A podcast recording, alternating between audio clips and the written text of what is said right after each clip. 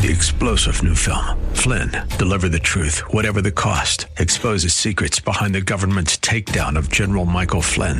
Flynn knew what the intel world had been up to. He ordered the first audit of the use of contractors. This set off alarm bells. He told the truth. He was the most dangerous person for Donald Trump to hire. They had to get rid of Flynn. Flynn, deliver the truth, whatever the cost. Available now. Watch it today. Go to salemnow.com. Salemnow.com. Hi, it's Hugh Hewitt. Welcome to the interview with Hugh Hewitt, sponsored by AndrewandTodd.com. Andrew and Todd are with Sierra Pacific Mortgage. They help you with all your real estate lending needs. If you're refinancing your home, if you're buying a new home, if you're a senior who wants a reverse mortgage, if you're a veteran who doesn't want to put any money down, whatever it is, if you're in the private real estate market for yourself, and maybe you want an investment property, try AndrewandTodd.com or call 888 1172. Now on to the interview with Hugh Hewitt.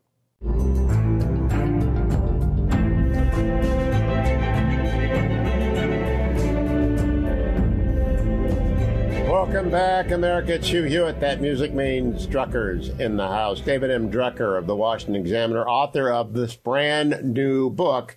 This is the reader's copy of In Trump's Shadow, so it doesn't have the really cool cover, but it was a lot easier to read in paperback and make all my annotated notes. David Drucker, welcome back. Congratulations on the launch of this. It's very good.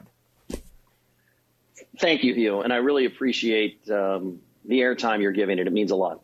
Well, In Trump's Shadow is available to Amazon. I want people to buy it from Amazon so we can drive it up in attention. And we have a lot, plenty of time, so we don't have to rush. I got to say, there, there's a four square box in political journalism. People are either analysts or they're reporters, and they're either smart and good at their job or they're bad. Uh, you are in both categories. Sometimes you're an analyst, most of the times you're a reporter. I do the same, but most of the time I'm an analyst. Rarely am I a reporter. This is such a well reported book that people I know very well, for example, Tom Cotton, who's been a weekly guest on this show since before he entered Congress. I learned a great deal about Senator Cotton in Trump's shadow. And I, I didn't expect to, you know, I thought I knew everything about the Cotton operation, and I don't. Now, you know, I'm I'm a friend. I'm just not part of the team, so I'm just I'm just curious. How did how long did it take to get all this stuff out on each of the people that you did a major profile on? Well, Hugh, it was, um, and I appreciate the kind words. It was part of the goal I set out from the beginning was to tell a future-oriented story about what 2024 could look like. And I didn't think I could do that without explaining who these contenders were, what they had to offer, where they came from. So even, you know, there are things in the book that are about what happened in the past or happened previously over Trump's presidency and even before, but it was all in the service of explaining who these politicians are, what kind of Republicans they are. And so I just, you know, I did a lot of research. I talked to people that know them and I tried to get as much as I could inside their head. And in fact, that's what I tried to do with former President Donald Trump when I sat down with him in Mar-a-Lago. Um, I just tried to understand him from his point of view. And I and I did that one because I think it's uncovered territory, and I'm just simply fascinated by high level politicians the way as a child I was fascinated by athletes um, and automobiles, what it takes to become a major politician in this country, Democrat or Republican. I just I, I focused in my career more on Republicans, uh, sort of an accident of, of history, if you will. Um, so I, I just did the deep dive and I tried to find out as much relevant information about how they operate, why they operate that way, and how they got here so I could tell the story to a reader who's politically interested, but not doesn't live inside this world the way I do, what these people were all about in a way they would find relevant to them. Books like this got began when Teddy White wrote The Making of the President in 1960. But that was a backwards look. So for the first time, actually, the first couple of chapters of the book that will be written after the 2024 campaign is already out. It's the primary campaign. Now, there's always the obligatory section in books that look back at presidential elections of how people car crashed and how they went over cliffs and how they built their organization. I've just never seen one this early in this detail. Is there any analog to your knowledge? I I'm not aware of one, and in part that's why I was drawn to the the story because I thought it was a story I could tell that others weren't telling. And you know, when you're the, when you're a journalist, the reporter part of you is always looking for a story that hasn't been told. You, it becomes it's sort of a high in terms of this idea of scooping. And and you're right to describe me as an analyst and a reporter. And I really got into this more to analyze the news and explain the news more than report it. But what I found as a journalist is that there's a there's a sugar high you get when you can scoop and come up with something people haven't seen and heard before.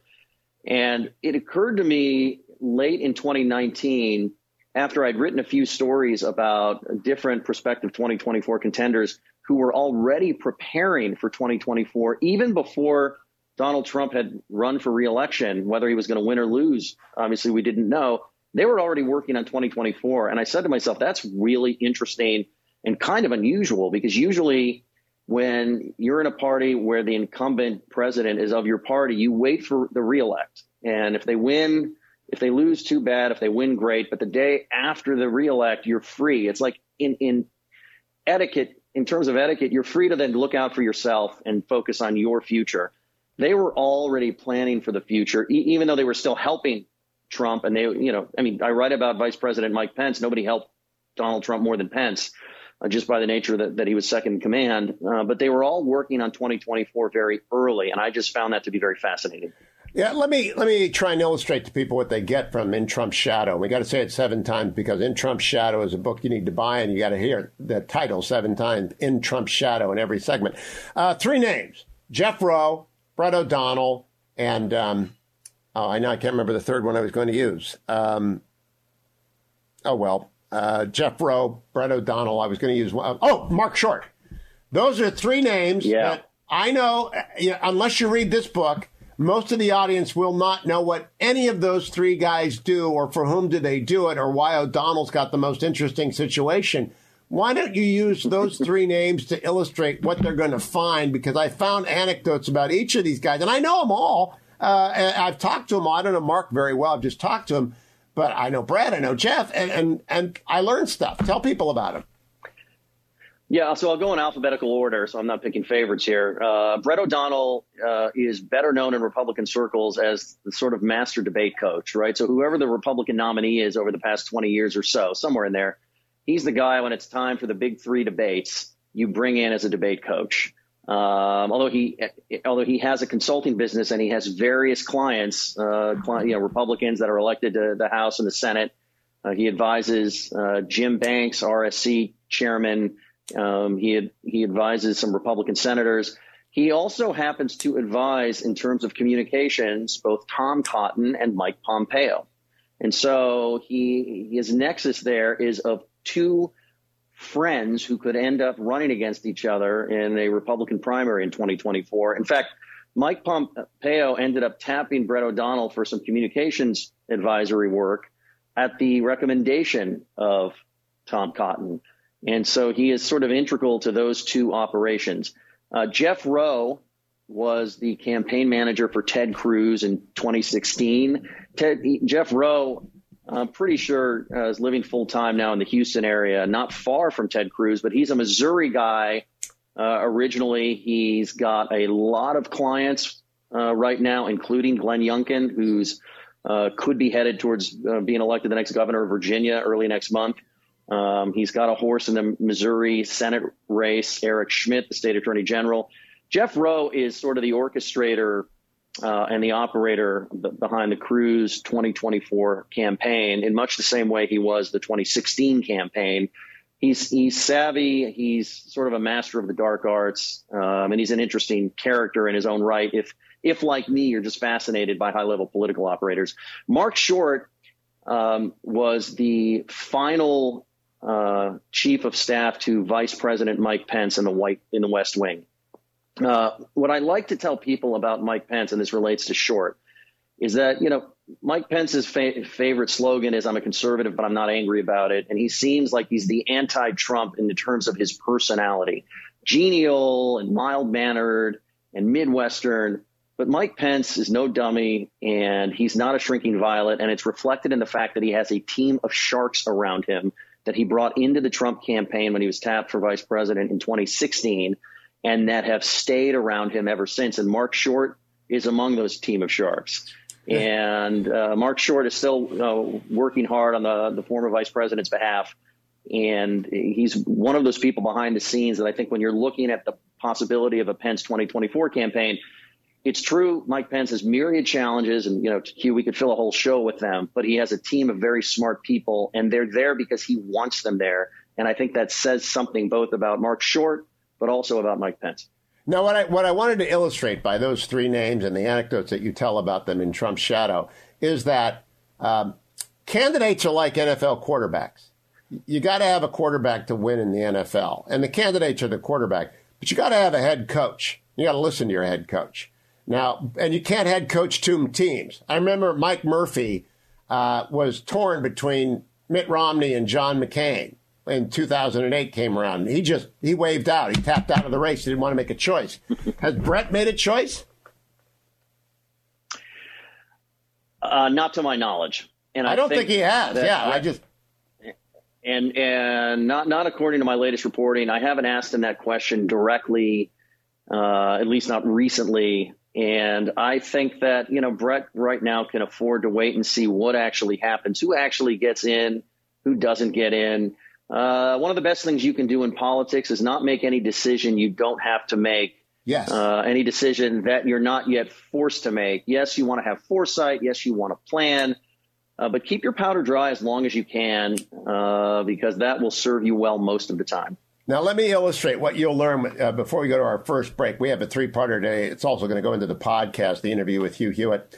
I did not know until I read In Trump's Shadow that Tom Cotton and Ted Cruz waged a proxy war in Tennessee in the Senate race that put Bill Hagerty in the Senate. Would you? That's the kind of detail that's in Trump's shadow. I had no idea. Yeah, you know, it was it, it was obviously a presidential race. You there was so much news flying around. There was so much happening. In the, in the same general election, you have this, you know, this this well before the general election, you have this primary in Tennessee. Ted Cruz uh, decided to, you know, he's more of a team player now than he was in 2016. He tries to be a little less of an instigator uh, inside his own party because he realizes he needs allies. But he, he decided to go out and help the upstart underdog candidate down there, Manny Sethi, uh, in the Senate primary. Obviously, Hagerty was endorsed by Lamar Alexander, was endorsed by Donald Trump, uh, was preferred by Mitch McConnell. And not only did Tom Cotton go down to Tennessee, but Tom Cotton has a super PAC and Tom Cotton has a political operation and he made it available to Hagerty. Um, and Ted Cruz, meanwhile, was traveling all over Tennessee campaigning for Sethi. And Ted Cruz can still uh, draw a good crowd among grassroots conservatives and gin up a lot of excitement. And so they were going toe to toe down there. And it kind of fit, right? Because Ted Cruz likes these upstart candidates the way he was in 2012 when he first won that Republican primary for Senate in Texas. And, and Tom Cotton has very good, even though he's in some ways a Trump Republican before Trump, that's very well connected in establishment circles. And obviously, Hagerty is no moderate, if you will. He's no centrist, even though uh, personality wise, he's in the Texas tradition of the sort of uh, polite, genial ambassador businessman. Um, he's really a part of this new wave. I think yesterday on your show, you were calling it these combative constitutional conservatives. He, he at least votes that way in the Senate um, and doesn't mince his words. And, and it, so it was a good fit for Cotton, and it was interesting to watch them go toe to toe in that primary. When we come back, we're going to walk through each of the candidates that David Drucker has profiled in depth. Welcome back, America. I'm Hugh Hewitt, joined by David Drucker. David M. Drucker's brand new book, In Trump's Shadow, is now out in bookstores everywhere at Amazon.com. It's a deep dive into really the fascinating pre race as Republicans get their act together Donald Trump has fundamentally changed the party. A lot of the analysis that David offers up is how Donald Trump changed the GOP and how the two camps, and I'll call them Trumpists and McConnellists, um, they're not really in great communication, but there are some people aiming to bridge those two parts of the party. And I want to run through some of them. Um, Tom Cotton is described on page 33 as Trump before Trump. Would you explain that to the audience, David Drucker? Well, you know, there are two parts to Donald Trump that I wanted to explain in In Trump's Shadow. And one is the attitudinal part of Trump, in that Trump is very combative. And one of the things Republican primary, primary voters liked about him in 2016 that they continue to like about him and want from other Republicans is this notion that he will take on anywhere at any time, punch up, punch down, punch sideways. They don't care. Uh, the other part of it is uh, from an agenda and policy perspective. And even look, Trump isn't always true to elements of his own agenda, to immigration and trade, yes, but not to every element. But before there was Trump, Tom Cotton was a proponent of reducing immigration, legal and illegal, was a proponent of shutting down uh, a porous southern border, but in particular was a proponent of reducing the amount of legal immigration. That even if we get our border under control, that doesn't mean, even as President Trump sometimes said, that we should have this big, beautiful door and let everybody in legally. Um, and Don, uh, Tom Cotton also, uh, initially at the state level, but even now at the federal level, argued that we should be raising the minimum wage. And this is a, a sort of populist policy Obviously, Democrats are blanket supporters generally of increasing the minimum wage at the state and federal level. Tom Cotton, for years, supported raising the minimum wage in Arkansas. Uh, in the last year, um, has signed off on a proposal that would have raised it at the federal level. And for many years, uh, this was just anathema for Republicans. It wasn't necessarily a line you couldn't cross, but Republicans being very business minded and growth oriented um, and market oriented didn't want to saddle businesses with an artificially high minimum wage. I've run a business before. I know what that feels like. Um, and so these are some of the areas in which Cotton um, sort of preceded Trump on a from the perspective of being a conservative populist. Now he's plenty combative. This is not to say he doesn't have the other aspect of it, but I was more interested in these particular policy aspects um, and the fact that he has a lot of credibility in that area if it's something that is important in 2024. One of the key things, Senator Cotton has never been afraid to be the first in line to a fight. And that is by combative. No. I don't. I don't mean throwing out mean tweets. I mean being. He, he fought Jared Kushner over uh, first step, and he lost, but he never stopped fighting it. And he did so without losing the friendship of Jared Kushner or Donald Trump in the course of that long battle because people understand he operates out of conviction. But I learned some stuff about his political operation from you uh, when when Amy Coney Barrett was was nominated. I didn't know that Tom set up a war room on her behalf. Yep, he did. Uh, you know, this is why I, I, you know, I think it's very. If you pay attention, and obviously it's my job to pay attention. It's clear that he's building a political operation for the future. Uh, he set up a war room with a website to try and provide messaging support and give other Republicans messaging advice if they wanted it for how to um, deal with the fight over the confirmation of Amy Coney Barrett. Um, he went down to Georgia and was campaigning um, in those special elections. And, you know, for Kelly Loeffler, would cut ads and say things that he felt might be effective, but might be less effective if she said it. They had become friends after she was appointed to the Senate by Brian Kemp. And so you know, he put his political operation to work for her. He has a super PAC, which he can't direct, but that super PAC is run by a former aide who's very uh, talented, who can pay attention to what Tom Cotton says and where he says uh, it, the organ- direct the super PAC. Yeah, to, the organization you lay out in terms of working hard the three hardest workers are Rick Scott, Mike Pompeo, and Tom Cotton. Uh, based on your book, Marco Rubio's working pretty hard too. Nikki Haley doesn't seem to me to have the same kind of operation yet. Ron DeSantis is working pretty hard when you get Phil involved. I mean, there's just so much going on, and we're going to cover some of this in the podcast. So I encourage people to go over to the interview with Hugh Hewitt to hear the rest of this. But what David Drucker does for Tom Cotton, that level of detail, and again, I've had Senator Cotton on this show weekly since before he entered the House of Representatives, and I learned so much from in Trump's shadow. The same with uh, with Secretary Pompeo, the same with Senator Rubio, the same with Vice President Pence, and a lot about Donald Trump from your interview at Mar-Lago, et cetera. Go out and get the book, and then go listen to the full podcast, the interview with Hugh Hewitt today. David and I will continue the conversation after the show. I'll be back tomorrow live. I want to thank Adam. I want to thank Dwayne. I want to thank Ben. I also want to thank you for supporting Alliance Defending Freedom. Please head over to the website. Nothing gets done unless we defend the First Amendment. And what we just saw China do, the breaking news, they've taken the Boston Celtics off China television because one Celtic stood up for human rights in China. That's what we're talking about. We are in a second Cold War. More about it tomorrow on the next Hugh Hewitt Show.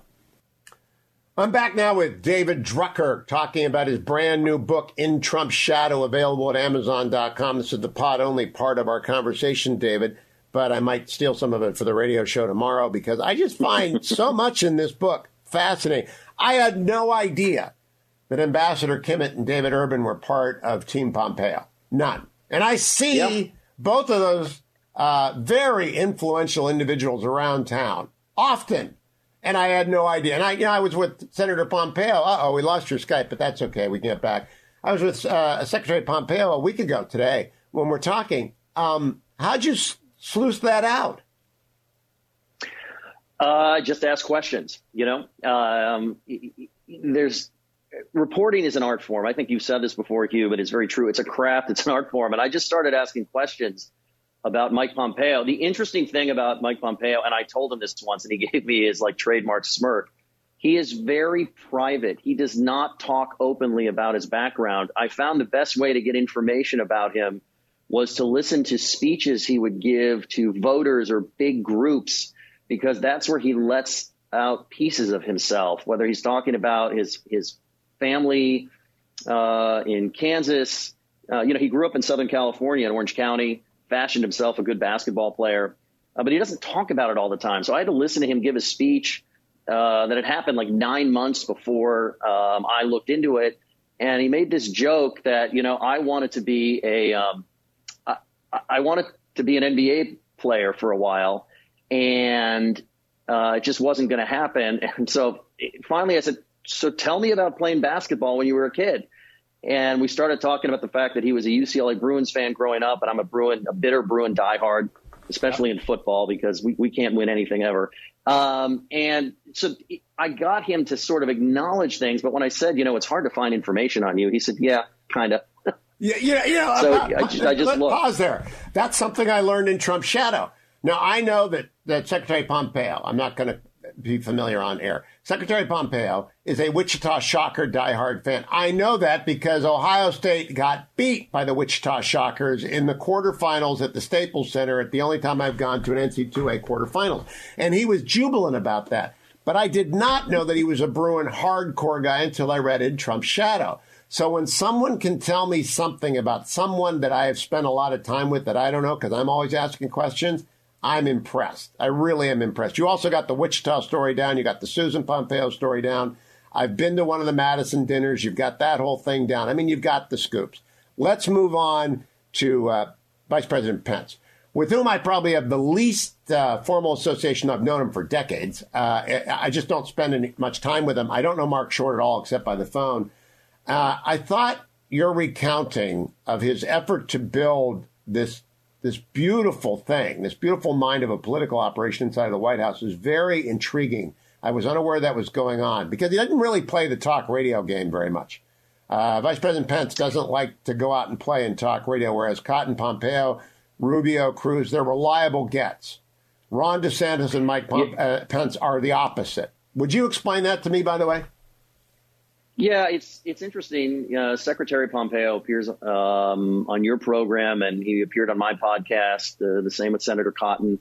Um, the former vice president, interestingly enough, because he spent ten years as a talk radio host in Indiana, but is just much more cautious with about where and when he he gives interviews. I don't know if some of that has to do with the fact that um, he's a lot closer to things coming directly from inside, you know, the West Wing. I don't know if it if it has to do with the fact that as somebody who's experienced in talk radio, he's just much more careful about uh, how he lets his hair down. But he, he's he in Congress as a member of Congress, he was very press friendly. And when I've interviewed him, both there and as vice president, he knows how to handle himself. Oh, you're never going to find a better interview. very cautious. Uh, you you can't break Mike Pence in an interview. You cannot ambush Mike Pence. You can ask him. And same thing, by the way, of all these candidates, I would not hesitate to ask any of these candidates a question about anything because they're prepped, they're ready, they're smart. In fact, the the Harvard and Yale Law School quartet of Cotton, Pompeo, Cruz, and DeSantis may be the most formidable bed of academic chops that Republicans have mounted since since forever. I mean, we did when Lincoln dined alone. I guess I can steal from John F. Kennedy about Jefferson, but the, it's going to be a high end battle intellectually, and they're going to have to play in the world of talk radio. Let's talk a little bit about Senator Rick Scott. You paid him a very high compliment.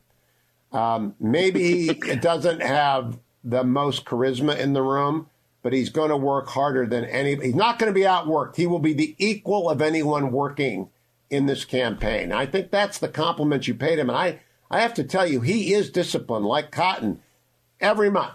Every, I mean, these guys show up because they're not going to miss a chance to get a chance.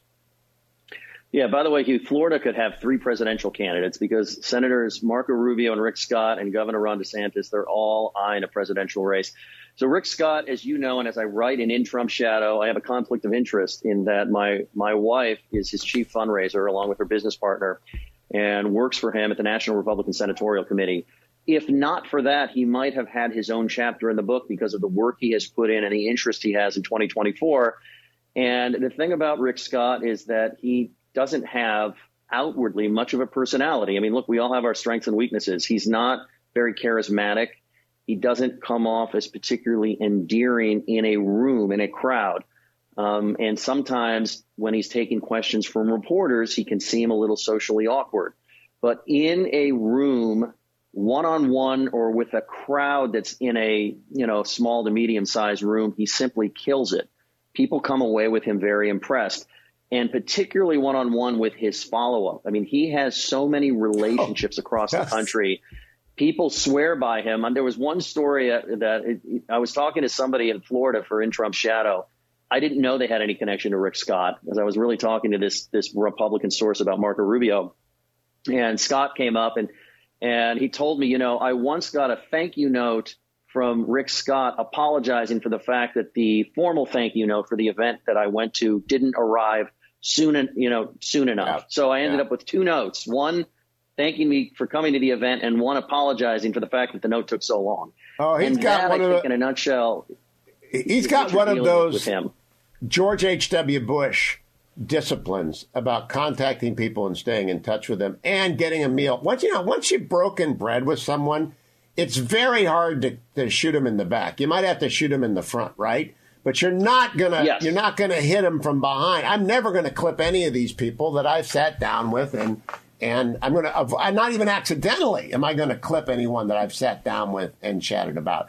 You know, I'm I'm least interested of all in the book about your conversation with Trump uh, because there are lots of conversations with Trump, but. Sure. I'm glad he gave you a chance to talk, but I, I am very fascinated. I want to talk about Rubio and Haley as well, uh, okay. because they um, they're kind of, I have a middle lane, a top tier one and a tier 1A. And my tier one is Cotton, Pompeo, DeSantis, and um, Tim Scott. In tier 1A, I've got Rick Scott, Rubio, Haley, and above the tiers is President Trump. Uh, and Ted Cruz is in 1A. Uh, people who have either lost to Trump before or have gotten on his bad side before or dinged up by 2016 can't be in tier one. And and that's where I, if you've got if you have past conflict, some of the Trump faction of the party just will never forgive you, right? Uh, I, I loved. I, I'll, I, will take that back. In your conversation with the president, you brought up quote Lyin' Ted and he wanted to walk that back. I was fascinated by that. He did it real quickly, right? Am I remembering it correctly? Yeah, I well, yeah, because well, you know, he told me, and this was true, that the day before that I sat down with him at Mar-a-Lago, Ted Cruz had shown up there, and they had dinner, and Ted Cruz posted a, a picture on on Twitter, and presidents in great spirits, blah blah blah, and and and and and Donald Trump brought this up to me. The former president brought it up to me, and I said, so no, no more lying, Ted. He's like, oh no, no, no, we're great. You know, we just had that one little run in, but but Ted's great. And he's like, you know, he wants my endorsement. Can you believe he's here? He's not even running in 2016. And when the subject of Marco Rubio came up, I said, so what about little Marco? He's like, no, no, no. And he said he said very nice things of defending me in the Russia investigation. So we're square. Now, he did tell me that if his daughter Ivanka Trump had wanted to run for Senate in Florida, in so many words, he told me I would have supported her. She would have been great. So maybe, you know, Rubio uh, lucked out there, as I, I, write in that chapter. But Um, he's not angry at them anymore. So if he doesn't run and they run, how voters react to those two will be one thing. But I don't think Trump is any longer out to get them. Of course, you never know what you say in the heat of a campaign that gets him to say, up. Oh, there they go again. Never you see, mind. So like them, but he's they're right sort of absolved. They've been pardoned yes. for being anti-Trump. Yes. But Nikki Haley and Mike Pence have not been pardoned for being anti-Trump. The other people have never been. No. No, and I asked the former president. Um, I asked President Trump. I said, "Sir, Mike Pence was loyal to you. He took heat. I mean, he more than anybody else never gave you a reason to doubt him." I said, look, maybe you don't like the way he handled the certification on January 6th, but you called him a coward. You know, that's a hit on somebody's character, Hugh. You can be wrong. You can be a jerk. When you call somebody a coward, that's a character hit. And I said, why, why would you do that after, you know, how loyal he was to you? And the truth is he, he's a person, you know, Republicans think of him as a person of high character. He hasn't given them any reason to think otherwise as far as they're concerned. And at first he said, no, no, no, no, no. You know, I like Mike and Mike's great.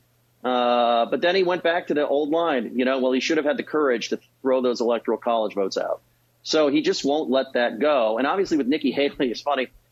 I think he's so amused and enjoying Nikki Haley's predicament right now. And, and she's not in as much trouble as she might appear to be with Republicans. She's just not doing as well as she once was. That he didn't even really take a shot at her. He just said, "Oh yeah, she wanted to meet with me. I didn't care. You know, the base is really angry with her." It was interesting. Yeah. He wouldn't even really take a real dig at her. Well, that's because said, Ambassador oh, yeah, Haley, Ambassador Haley can't rehab without President Trump, uh, and so she well, needs. It's, it's she, difficult. It's difficult yeah. because he took a she took a made a per, she criticized him personally. He takes umbrage to that. So do a lot of his supporters. Yeah, she's trying to figure that out. Okay, let's let's go back, and I, I covered with you on Monday. You you did a brief rundown of shout outs to people you can't cover deeply.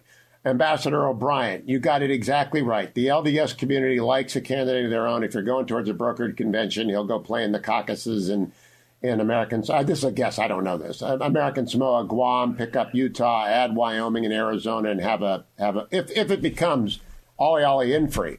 Uh, you were right about um, Chris Christie is, is just going to be in there. I've got his new book on the bedstand. Uh, I, I got home now. Yep. I got to read Chris Christie's new book. So you write a book when you're running for president.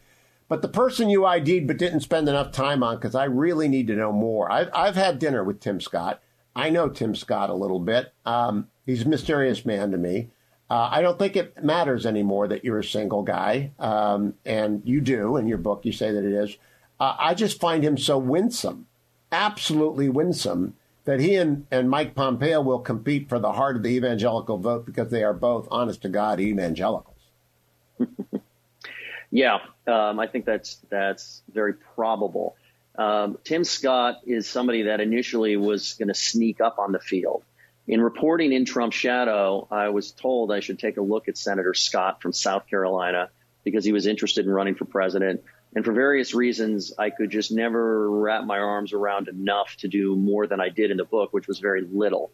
Uh, but what has happened since my reporting uh, for the book, um, or as my reporting for the book was wrapping up, is that he delivers a speech at the Republican convention in 2020, which was a virtual convention, delivered one of the most effective speeches on Trump's behalf of the entire convention.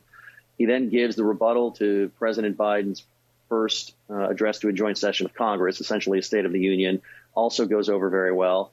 And after the third fundraising quarter of this year, we found out he raised another $8.3 million. I think he can roll into a 2024 campaign with as much as 20 million on hand because he won't need that much to win re-election in South Carolina next year.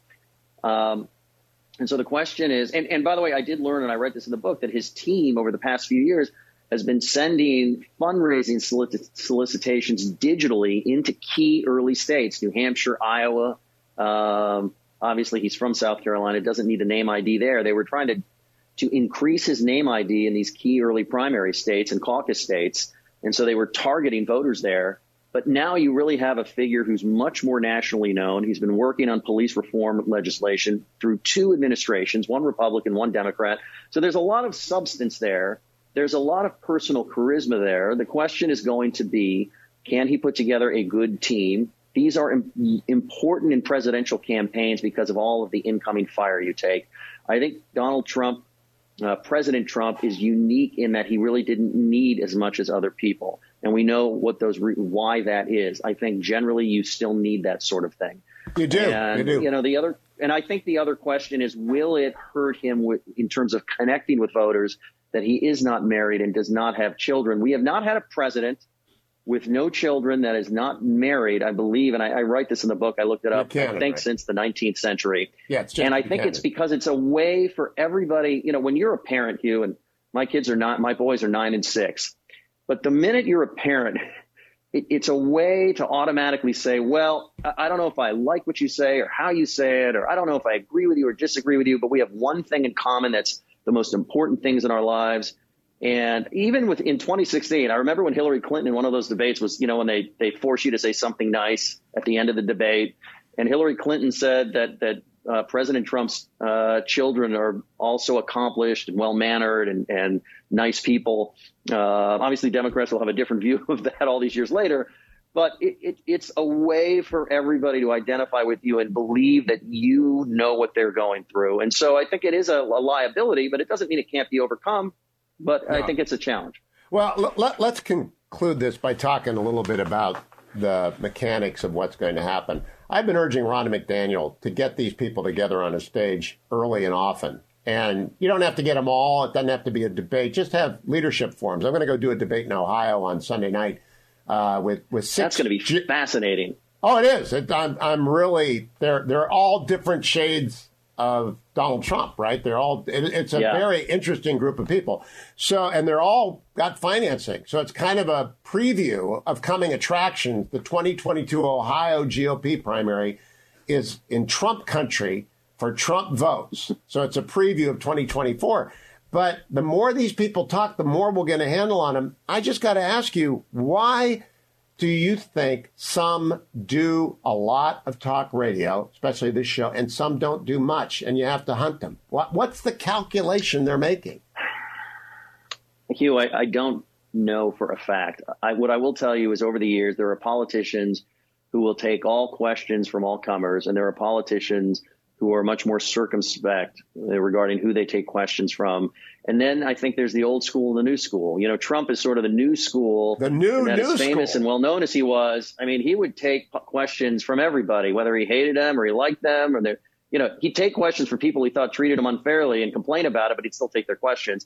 And then there's the old school, which is you don't want to give out too much of yourself too often because then it's like it's no longer a commodity. You lose you lose value, right? That is the old school of how presidents react in office, but it's also the old school of how politicians run for office.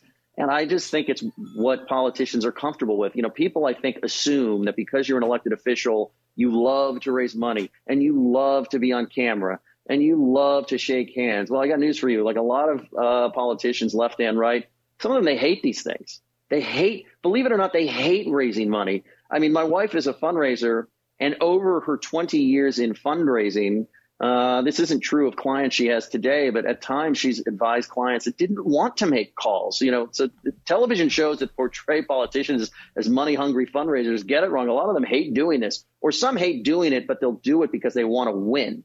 I remember in 2006, um, when Democrats won control of the House and the Senate, I asked an aide to Chuck Schumer, then who was chairman of the DSCC.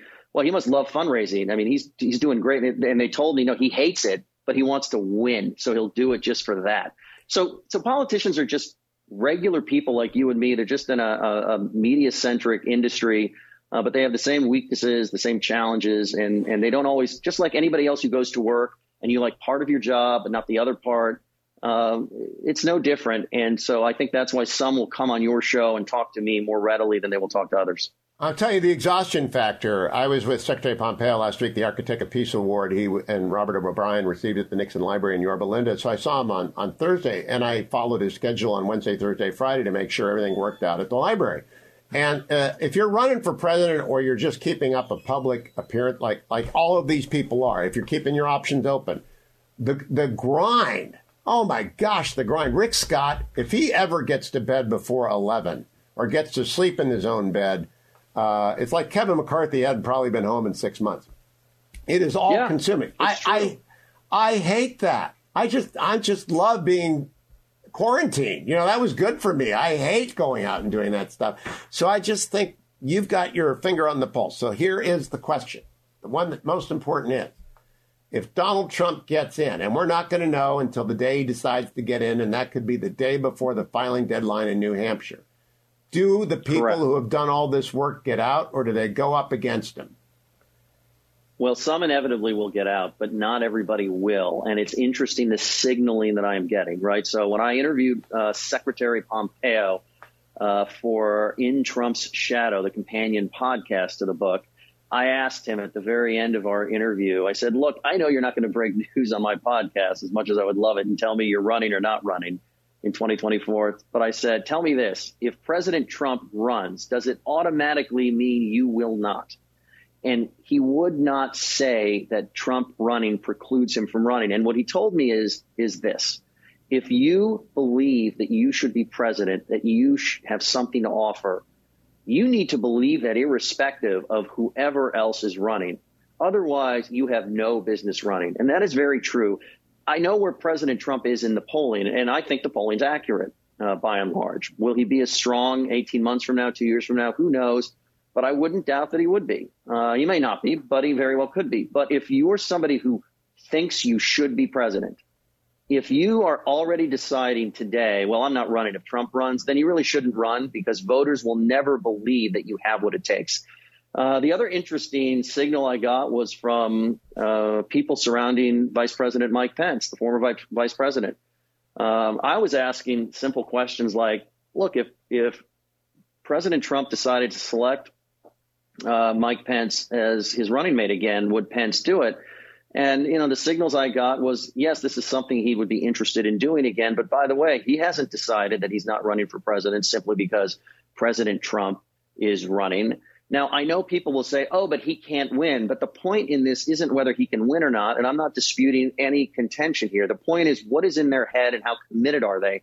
There are a lot of these Republicans that have been eyeing 2024 for more than five years and have been preparing for a campaign that are running the turnstiles at the Des Moines airport and the Manchester, New Hampshire airport ragged, and probably soon to be Charleston, South Carolina, that are not slowing down and will get in the race. And then at which point Trump makes his decision, they will make their own calculation, probably based on their conviction, their opinion of him, how old they are, how much life they have left in them. You know, I can imagine if you're 65 approaching 70, and this is your shot because a lot of times you don't run at 75 or do what Joe Biden did.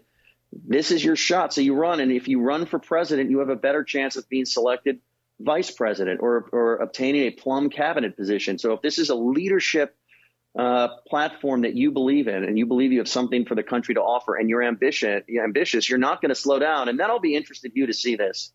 Did they learn anything from 2016? because one of the biggest liabilities they had in 2016 was that they did not uh, go at the front runner, President Trump. What did they do? They tried to kill Rubio or kill Jeb or kill Cruz. You, if, if Trump is the big dog and you're in the race, the only way to tell voters that you should be the big dog is to go after the big dog himself.